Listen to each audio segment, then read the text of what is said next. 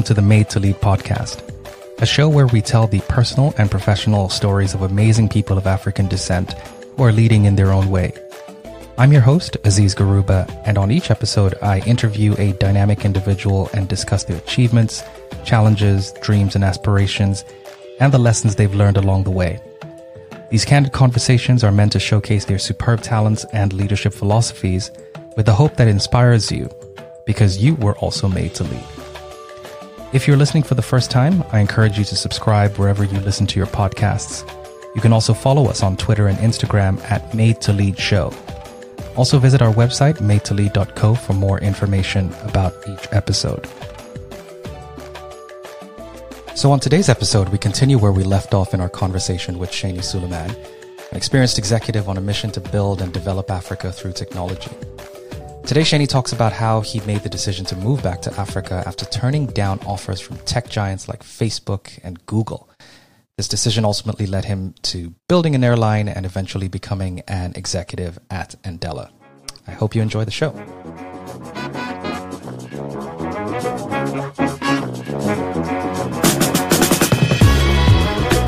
So, so, I, so uh, my next question, like you know, you're you're on this track. Um, uh, when did the desire to um, come back to the African continent begin? And you know, because you know, you, you worked at Bain, you then move on to HP, uh, and then ultimately, you know, you decide to go to Harvard for your MBA.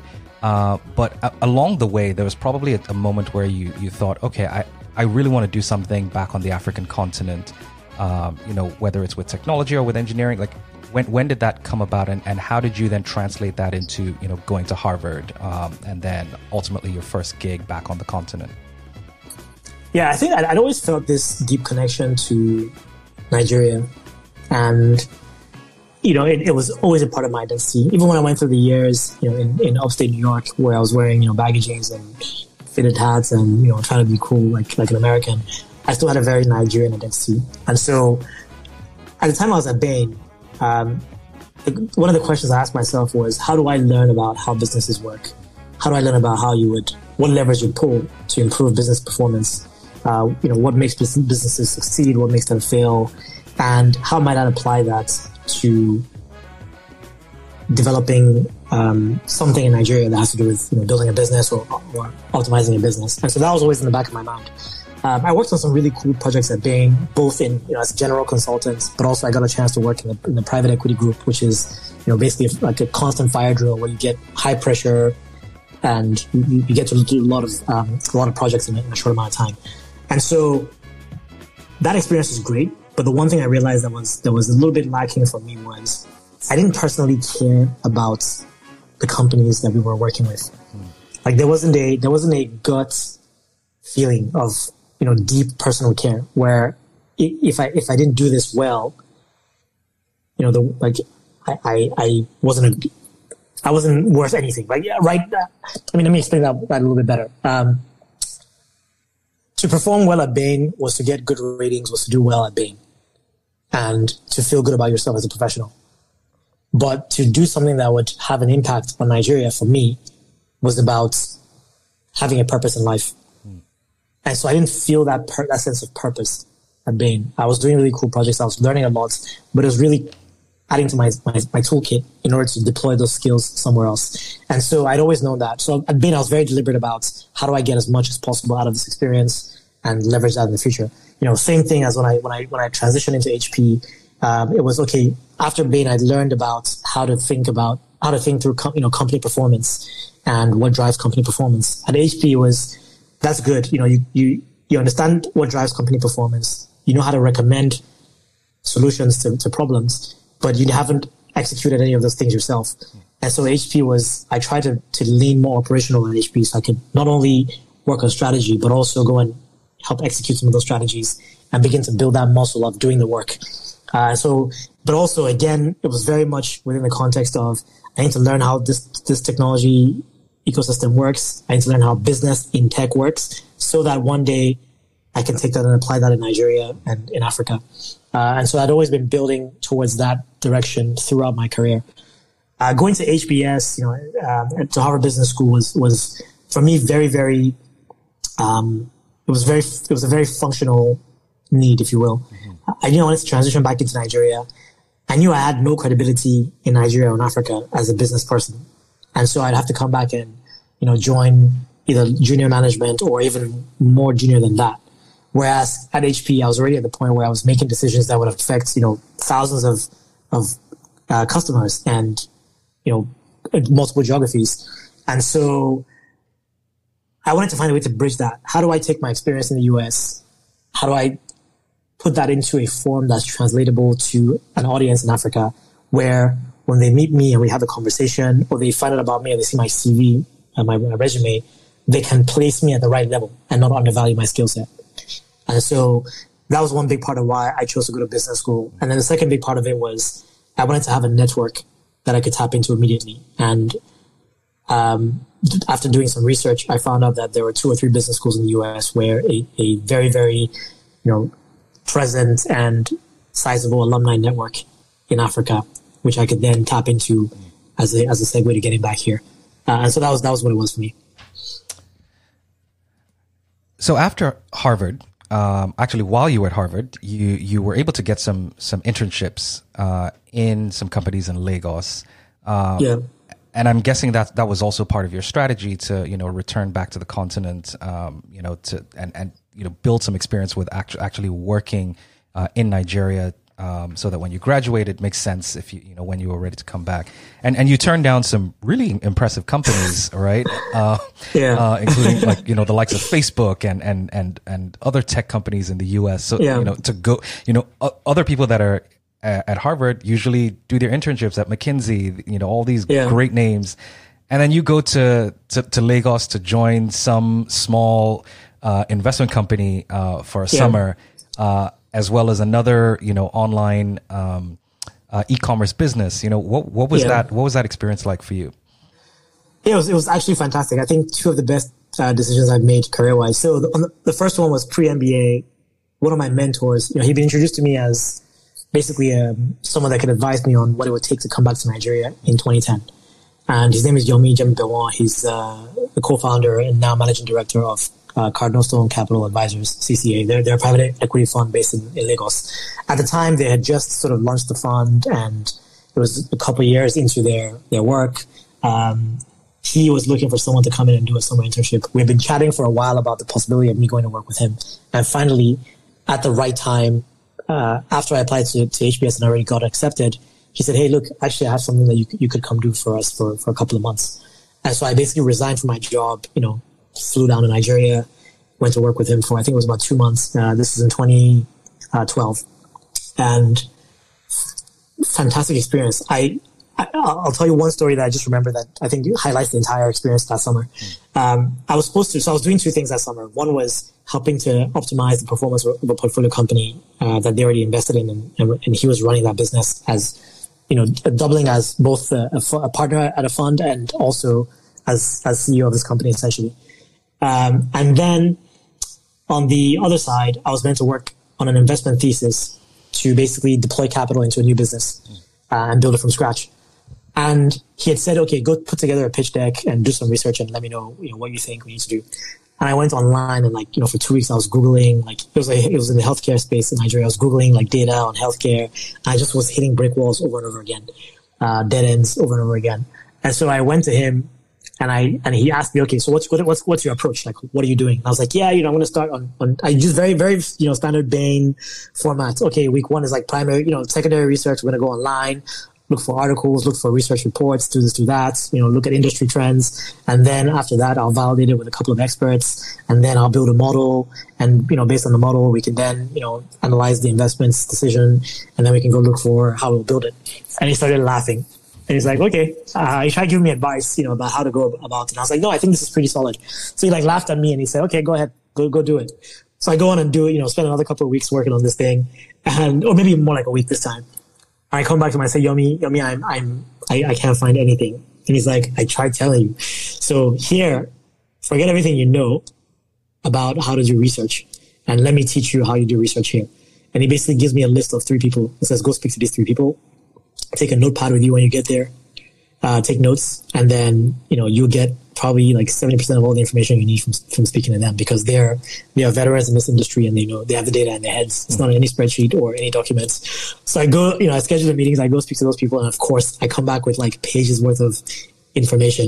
And I think that was one of the most important lessons I learned uh, at the time, which was you have to you have to be humble and understand that in different contexts, uh, business is done in a different way. Uh, data is found in different sources and you have to adapt your your toolkit for whatever environment you're in. Mm. So that was one big thing I learned last summer.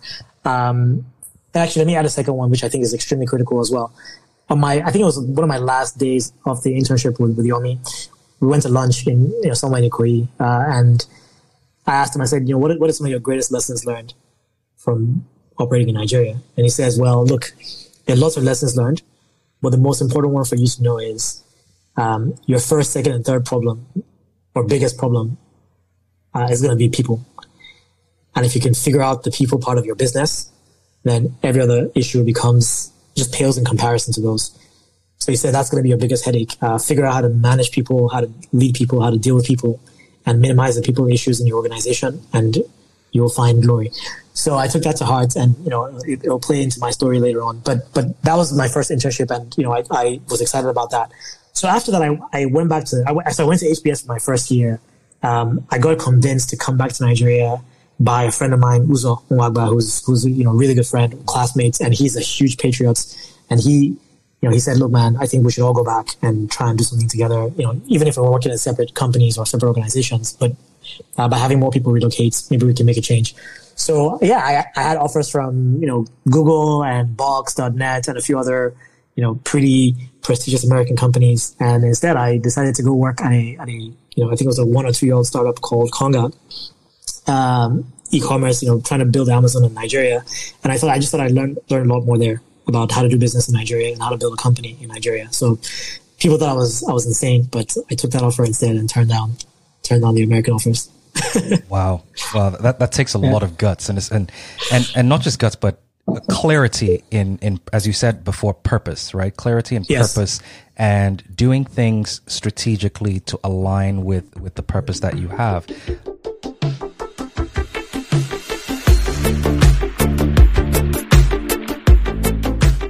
so I, I, guess even another part of, of, of your purpose right you ended up uh, being the chair of the harvard business school africa business conference as yes. well uh, prior to graduation um, uh, and the Africa Business Club. Africa yeah. Business Club. Yes, yeah. that's it. Right. Um, yes. and, and I've attended uh, a couple of, of their their conf- of, of the conferences, and, and they're phenomenal uh, in terms of just bringing some amazing African leaders uh, into into on, onto campus to just talk about the, the great things that they're doing on the uh, across the continent.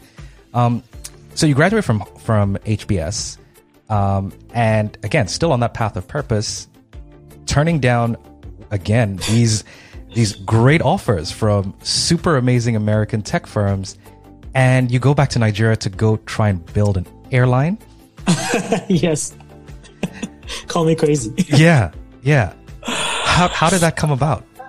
Yeah. So by the way, the, the you know the, the offers, I think in some ways it's funny. Maybe I was I was projecting in advance. that I would be on a on a on a podcast like this where it would make me look good that I turned down these offers. Maybe that's why I, I took those interviews. Yeah. Because I was 100% sure I wasn't going to stay in the US and work there at the time. Right. And so I think what I was doing was basically telling myself, if you, if you go and, if you go and interview with these great companies and you get offers with these great companies and you turn them down, then when you move to Nigeria, when you find yourself in a very difficult situation, you'll have no one to blame but yourself. Mm. It was a choice and so you'll never feel pity for yourself. You'll never feel like you were put in this position. You will be on the driver's seat holding the steering wheel and you will be responsible for determining where you take that vehicle. And, and that's why I wanted to have those options and then turn them down uh, and then say, I'm making this decision. So yeah, I, I, I found, I found that my goal at the time. So let me, you know, sort of do a quick recap. So I, I started off by saying I wanted to go, I wanted to run a business eventually was my goal right? I wanted to run a business that applies technology to make life better for people, make it make it more efficient to do business and, and things like that, and you know ultimately improve the socioeconomic conditions of you know my fellow citizens in Nigeria, let's say, and, and probably across Africa. The first step was go and understand how businesses work. So consulting. The second step was understand how tech businesses work. HP. The third step was understand how tech businesses work, but also start to figure out how to do the things, not just recommend them. So that was me becoming more operational, operationally focused at HP. The next step was now that you understand how businesses work at a high level, you understand how to make recommendations for what needs to be done. Um, you also understand how to operationalize some of those recommendations. You can do that in North America, but you've been told that things are going to be a little bit different in Nigeria.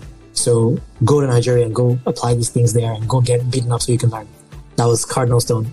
And then there was, okay, um, now you've done that in, a, in, an environment that's not tech focused in Nigeria. Now go do it in a tech environment. That was Konga e-commerce. And so I built this thing up to a point where I felt now you've, you've been able to work at large companies. You've been able to work at smaller companies, but you've never built anything from ground up. And so how do you go that journey from, how do you basically take that, uh, go through that journey of having built something from scratch all the way to when it's up and running because you, you've had experience with taking things that are up and running and improving them or managing them. And so the airline was a, was a very unique opportunity that found its way to me.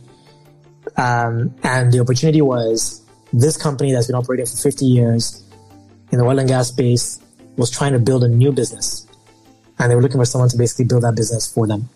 And the experience I had had at Cardinal Stone working with Yomi, that experience was what made them interested in talking to me because the hmm. portfolio company that was helping him optimize was in the oil and gas industry doing transportation.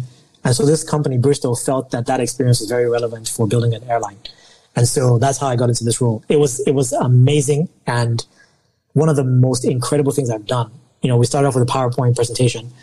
Funny enough, I, I modeled it after Porter Airlines in Canada.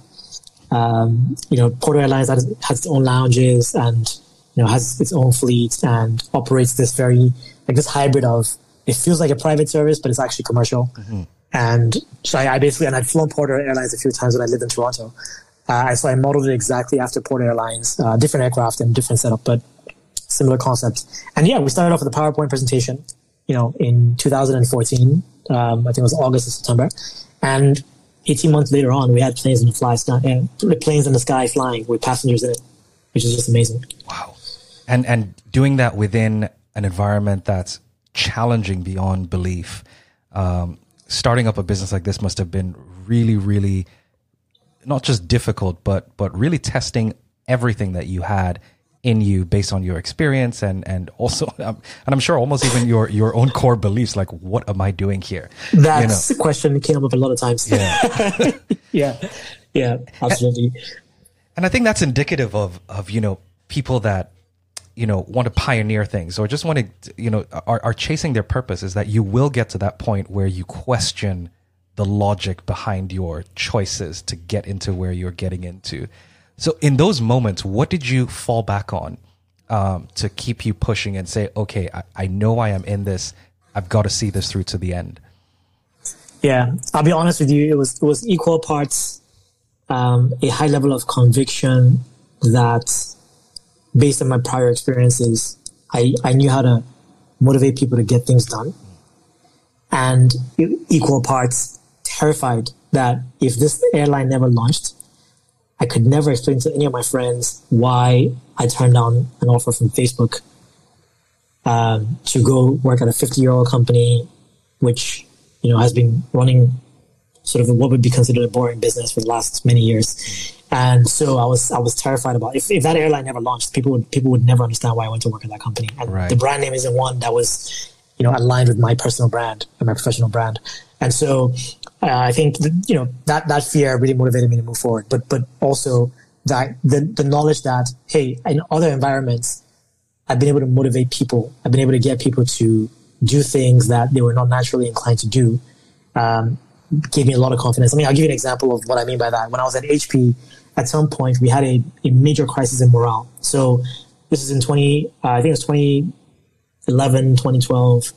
Uh, Mark Hurd was CEO of HP then. Uh, he'd been fired because of some, some, some challenges he had.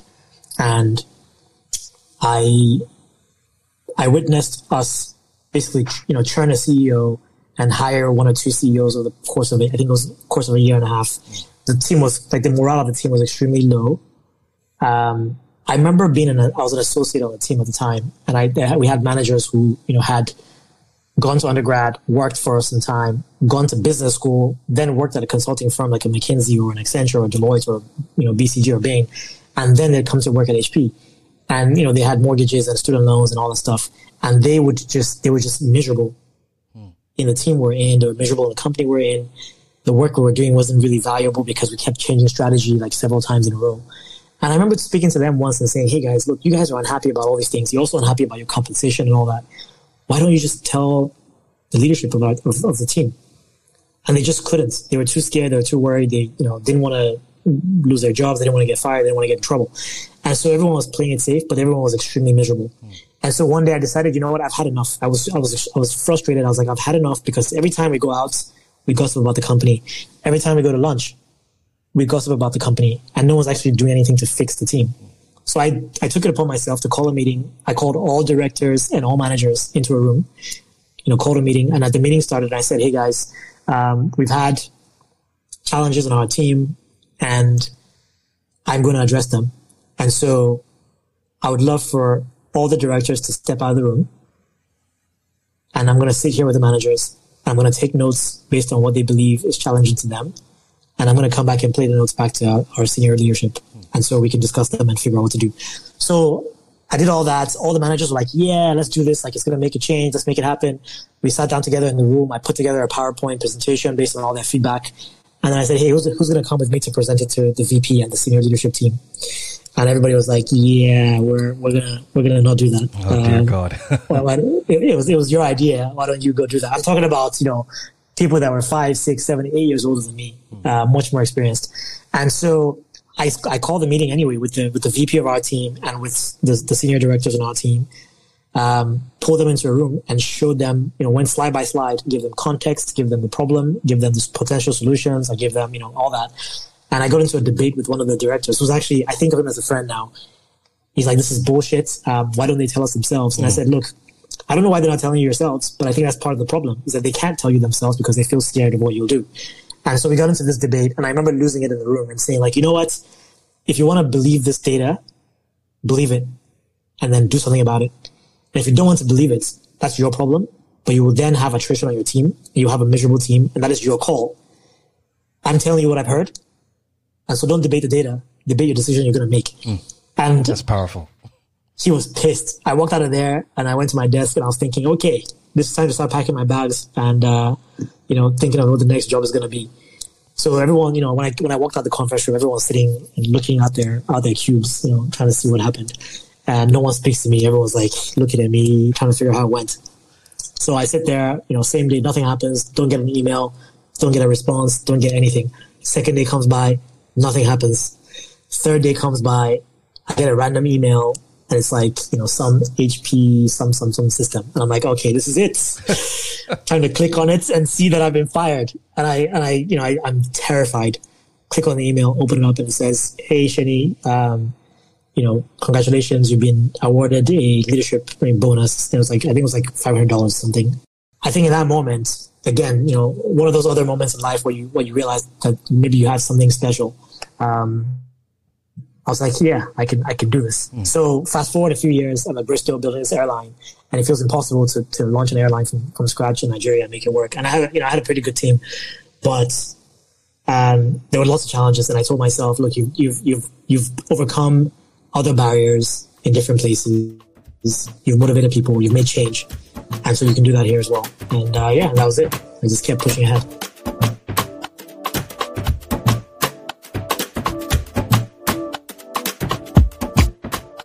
Ultimately that that airline launches you know to rave reviews 98% uptime uh, uh, on on on time departures yeah. really efficient service um, and then you, you close that chapter to to figure out what's next um, and yeah. then and and that's how the uh, Andela opportunity comes about right yeah so I, I I was considering leaving at the time you know the the, the person who I came into work with had been transferred to a different part of the organization. Um, and the, the new leader of the team at Bristow then just didn't have the same level of vision that I thought was needed to execute on the plan we had. And, you know, I, I definitely tried to, and, you know, I guess there's also times when with all the willpower and grit in the world, you just can't effect the changes you want. So I also, I also know when I get to that point where, you know, you don't have the right level of authority to make those changes. And I decided that I was going to make a transition out. Now, the, the good thing is the airline was up and running. You know, we had embassies and oil companies and a bunch of other organizations using it. Um, and I said, this is a good time for me to transition and start looking for the next thing. And so right around that time, I'd spoken to one of the co-founders of Andela. His name is uh, Ian Aboyeji. He's one of the Nigerian co-founders. And, you know, he he reached out to me and said, hey, look, um, there's a company that, you know, I, I founded with a few other people and I think you would just be an amazing person to come help us lead our Nigeria team. At the time, I didn't really know what the company was about. I thought Andela was a school, and I, I, you know, I was telling my girlfriend then, I was like, I don't want to be a principal of a school. Like, that's not, that's not what I'm excited about. Like teaching these guys how to code. So I, I actually was not interested in the role. Uh, I told him a, few times that I wasn't interested, and he said, you know, just just meet the team and talk to the CEO and talk to the COO and get to meet everyone and like, you know, just just you know, just talk to them and see what happens. So, so I did. I, I, got to speak to the different team members, and you know, I met the CEO, who's, who's Jeremy. Who's, his name is Jeremy Johnson. I spoke to the CEO. Uh, her name was Christina Sass. Um, she's previous uh, previous CEO, and during that process, I spoke to probably ten team members. Um, I also flew up to, to New York uh, to, to meet up with the team there as well.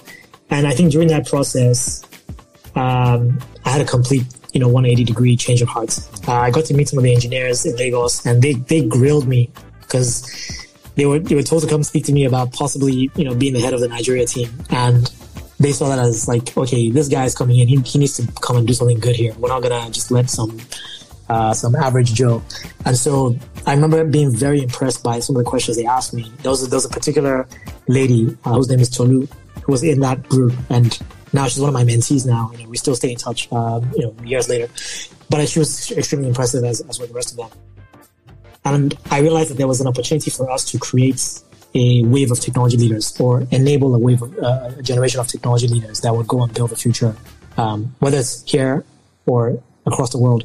Um, and that sort of allowed everything I'd ever been working for in my entire life to converge. It was a business that was going to be tech enabled. It was helping to create leaders and technology, you know, technology leaders in particular. It was being able to build a business that would display African and Nigerian excellence. And it was me being able to infuse a lot of my views and opinions of how an organization should run, how the culture should run, how people should interact, how efficiency, you know, uh, works. All of that to be able to do that in one organization at the same time here in Nigeria was just like a dream come true. Nice. And so it was a no brainer. So with Andela, you've been able to um, lead an organization, particularly through through the Nigerian uh, office, um, that has created you know tons of amazing technology professionals um, that are capable of working uh, and being deployed to you know top Fortune 500 companies. Um, the company's been ranked number one in terms of the greatest places to work in in in Nigeria, um, and and you know has a good reputation across the continent. Um, and and was also able to get the attention of of very amazing uh, global leaders, including Mark Zuckerberg, Al Gore. Um, how did how did that uh, how did those things come about for you in terms of being able to lead uh, uh through those types of, uh, of of situations? Yeah, I think you know just to be to be very candid. Um, this this entire thing is, is a collective effort. That we have we had a lot of phenomenal people that were sort of driving at 100 miles per hour in different directions with different cars and so conquering different domains. So, you know, without the sales team, we definitely would not have been able to grow our revenues to the point where we could afford to actually, you know, keep um, building a business and raising money. Uh, without the operations team, we wouldn't have been able to do business in an environment people would have thought, you know, it was impossible to do, to do business in and make it work, make it seem so easy uh, to run a company in Nigeria. Um, yeah, and, and, there are many other teams that I could also like give credit for some of this, some of the success that we that we had. Um, I, for me personally, I'd say that I had a very very clear point of view going in. Um, there was there was a very specific mission for me going into Andela, and it was it was to build a high performing team and a high performing company, and to deliver excellence across the board in whatever we did. So my job was partly like performance management of the business, you know, of the organization, all the way from operations to finance to marketing to HR. You know, it's, it's managing those teams. It's, it's setting the bar for where we need to be. It's making sure that I can performance manage people and performance manage teams to deliver to that bar. But then a big part of the job was telling a story internally and externally. It was motivating people internally to believe in this vision, to believe in this dream, to rethink the identity of a, of a Nigerian professional, whether as, as an engineer or as an HR professional, uh, or a marketing or a finance professional, and see ourselves as being best in class, right? Um, and then also telling the story outside about how can other organizations begin to reimagine their role in Nigeria and in the rest of the world. So that was that was a big part of my job was you know telling the story so that people feel this level of conviction from deep inside. And the thing I said I was missing at Bain, right? That like that gut feeling where you wake up every day and right from deep inside your stomach, you feel this this deep connection and desire to execute on this mission because it means so much to you personally um, to be a part of this thing and to see it succeed. Uh, that was a big part of my job. So going in, I was that was that was very clear to me. Right. And I said, you know, as I as, as I actually wrote my, I had to write this essay um, about you know what I would do to build the organization, and I wrote down we would become the best place to work. Hmm. That was my goal. So I joined Andela in 2016. Um, in 2017, we got ranked number, I think it was number eight best place to work in Nigeria, and 2018 we got ranked number one uh, when I was country director, number one best place to work in Nigeria, and also we got ranked by the great, the Great Place to Work organization as the best place to work in all of Africa. Wow! And so that was a huge milestone. Um, and again, it was one of those moments in life when I thought to myself, I'm this tiny guy, you know, like five foot five inches. I'm a, or maybe five foot four, you know, depending on who you ask. And, you know, I, I stand in front of a room and people believe what I'm saying because they see a level of conviction and follow through. It's not just speaking, it's also doing the work. And they believe this guy can take us to where he says he's going to take us. And they're, they're, they're going with me and we're, we're, we're advancing on that journey together. Uh, so for me, it was it was just an incredible way to express myself. Um, I showcase my talents to the world, but also a very fulfilling way to enable other people to achieve their full potential. You know, as part of this organization I was helping to build. Brilliant, very brilliant. So, so what's next for you now?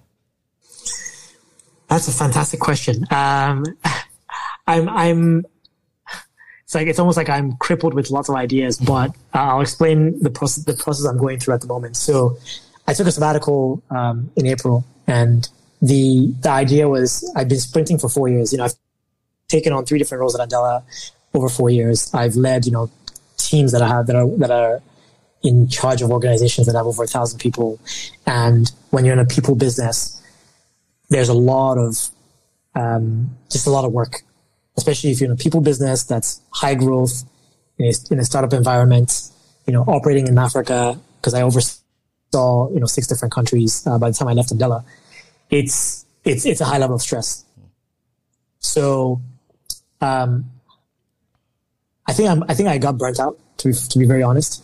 And, you know, I, I just found myself going through successive periods of just being like completely wiped out of energy and having to you know take a few days off or take a week off and then recalibrate and re-energize and come back. But then the, the space between each burnout was getting shorter and shorter. And so I realized at some point that I, I probably got to the end of that of that line. Um, and so I took a sabbatical, and, and the idea for the sabbatical is to is to rest. Number one, rest and re-energize. Now, while doing those things, because I'm someone who's just unable to be to sit idle, uh, I'm also beginning to play around with you know ideas I have. None of them is revenue generating at the moment. You know, I started a, a, a, talk show on Instagram Live, and you know, I've been thinking about this for a few years. I figured I'll just do it. Um, I am beginning to read a whole lot. I, I'm, I've always been an avid reader, but I think I'm beginning to read a whole lot more now than I did, you know, in the last decade. Uh, I'm, I'm, now trying to do about a, a, book a week or a book every two weeks if I can. Nice. Uh, I'm watching a lot of Netflix and HBO, uh, just just absorbing all sorts of entertainment content. Um, I'm going to start writing a bit more again when once I once I settle in, you know, fully. And when the sabbatical ends, I think what I'm hoping is, you know, two or three months from now, I'll be in a position where I've gotten to a very, I've gotten to like the most calm state I can be. I'm going to start reading, um, you know, books on philosophy as well and doing some meditation. And I've, I've started working on a fitness routine, an exercise routine, just kind of keep my mind, to keep my body also healthy, um, along with my mind. And so when all this is done and is said and done, um, the goals I have in life have actually been the same for the last, you know, four, five, six years. And they'll continue to be the same for the, I think for the next 10, 20. And what that is, is basically my, my thesis is that when you look at the world today and you look at Africa today, the, the participation of Africa in global environments is extremely low compared to the kind of talent we have. Mm. So across sectors, across industries, across topics, we just are not participating at the rate that we should be on a global scale. And there's there's room for African excellence in every domain, in every field, in arts, in music, in um, fashion, in you know the the food business, in whatever it might be. I think we, we we're seeing some some bright spots in you know sort of number of doctors that emigrate out of Nigeria to other countries. Uh, we're seeing the, the we're seeing Nigerian music now sort of take take its, its place on a, on a global stage. Uh, I think we're seeing Nigerian movies begin to advance as well in that direction. Uh, I think Nigerian sports, you know, we, we see, we've seen some Nigerian artists that, uh, sorry, athletes that have, you know, been able to, uh, been able to become renowned in their fields in different sports. Uh, you know, football team is one of those. But I think, you know, when, when you see Africans participating in, and I, and I'll say Nigerians especially because I'm Nigerian, so, you know, that's, that's where my heart is. When you see us at our best, we just bring some new energy. I mean, you watch a football yeah. match that has Nigerian players in it it's just different. You, yeah. you go, you know, you watch the World Cup, you see us playing the match. We just look different. We're dancing when we score. We're celebrating. Where the swag is different. You know, even like the fans in the, in the stands are behaving different. We're just making a lot of noise and rock, you know, causing a ruckus. So I think there's there's room for African excellence in everything. There's room for Nigerian excellence in everything. And my mission in life is to create br- commercial bridges between Africa and the world, and also to build a a community of you know excellently managed businesses and leaders that create value for themselves and value for the world. So I see myself nice. building businesses for the rest of my life um, that expose Africa to the world and create commercial bridges between us and the rest of the world and show people here and outside that we're as good as anybody else anywhere in the world. Amazing. And, and that's an awesome philosophy, awesome personal mission um, that I believe uh, not just yourself, but a lot of us can buy into and also figure out our way, uh, uh our own way to play a part uh, in in achieving that vision, whether it's working with you or or participating in our own way in other uh, endeavors that that align with achieving that vision. So Seni, we, we're we're just going to wrap up with um, a rapid fire session that I do with with everyone. Cool. Um, I'm going to ask you five questions, um, and you're just going to give me your best answer to any of uh, to, to uh, the questions, um, and that, that's it. Very simple. Um, cool. So we'll start off with uh, what book are you currently reading right now? Startup Nation, which is about the Israeli entrepreneurship scene. Okay. What would you say is your favorite productivity hack or tool? My calendar. Everything goes in the calendar. Excellent. And where is your favorite place to escape to? Oof. Uh, in Lagos, it would be Nok by Alara, which is the restaurant, my favorite restaurant in Lagos. And if it's outside of Lagos, it would probably be uh, a place I just discovered in Portugal, which is where my wife um, drives me to when she can. Very nice. so, if uh, if money or resources were not an issue, what would you do? I would focus on basically supporting entrepreneurs who want to who specifically want to build businesses that will become global out of Africa. Excellent. And last one, who would you say is your biggest cheerleader or supporter? My wife and my mom are probably like tied for that role. Yeah. They both are just beyond reasonable doubts heavy supporters. Excellent, excellent. Well, Seni, thank you very much for joining us all the way from Lagos, Nigeria. Um, your story is is phenomenal. It's impressive. It's full of nuggets, um, which our listeners will definitely enjoy. Uh, you know, expect to see. Of course, you know your your LinkedIn might probably blow up after this episode. Uh, um, but yeah, you know, we're going to be tracking you. Enjoy your sabbatical, um, and we'll see what you have to offer us once all of that is over. It's been a pleasure. Thanks for having me here. All right. Thank you. And that's our show for today. In life, few are given the chance to truly change the world. And if you're given such an opportunity, just like Seni was, seize it boldly and make the best of it because you were made to lead. I'm Aziz Garuba, and you've been listening to Made to Lead. Join us next time for another exciting episode. And don't forget to subscribe wherever you get your podcasts. Follow us on Twitter and Instagram at Made to Lead Show. Take care.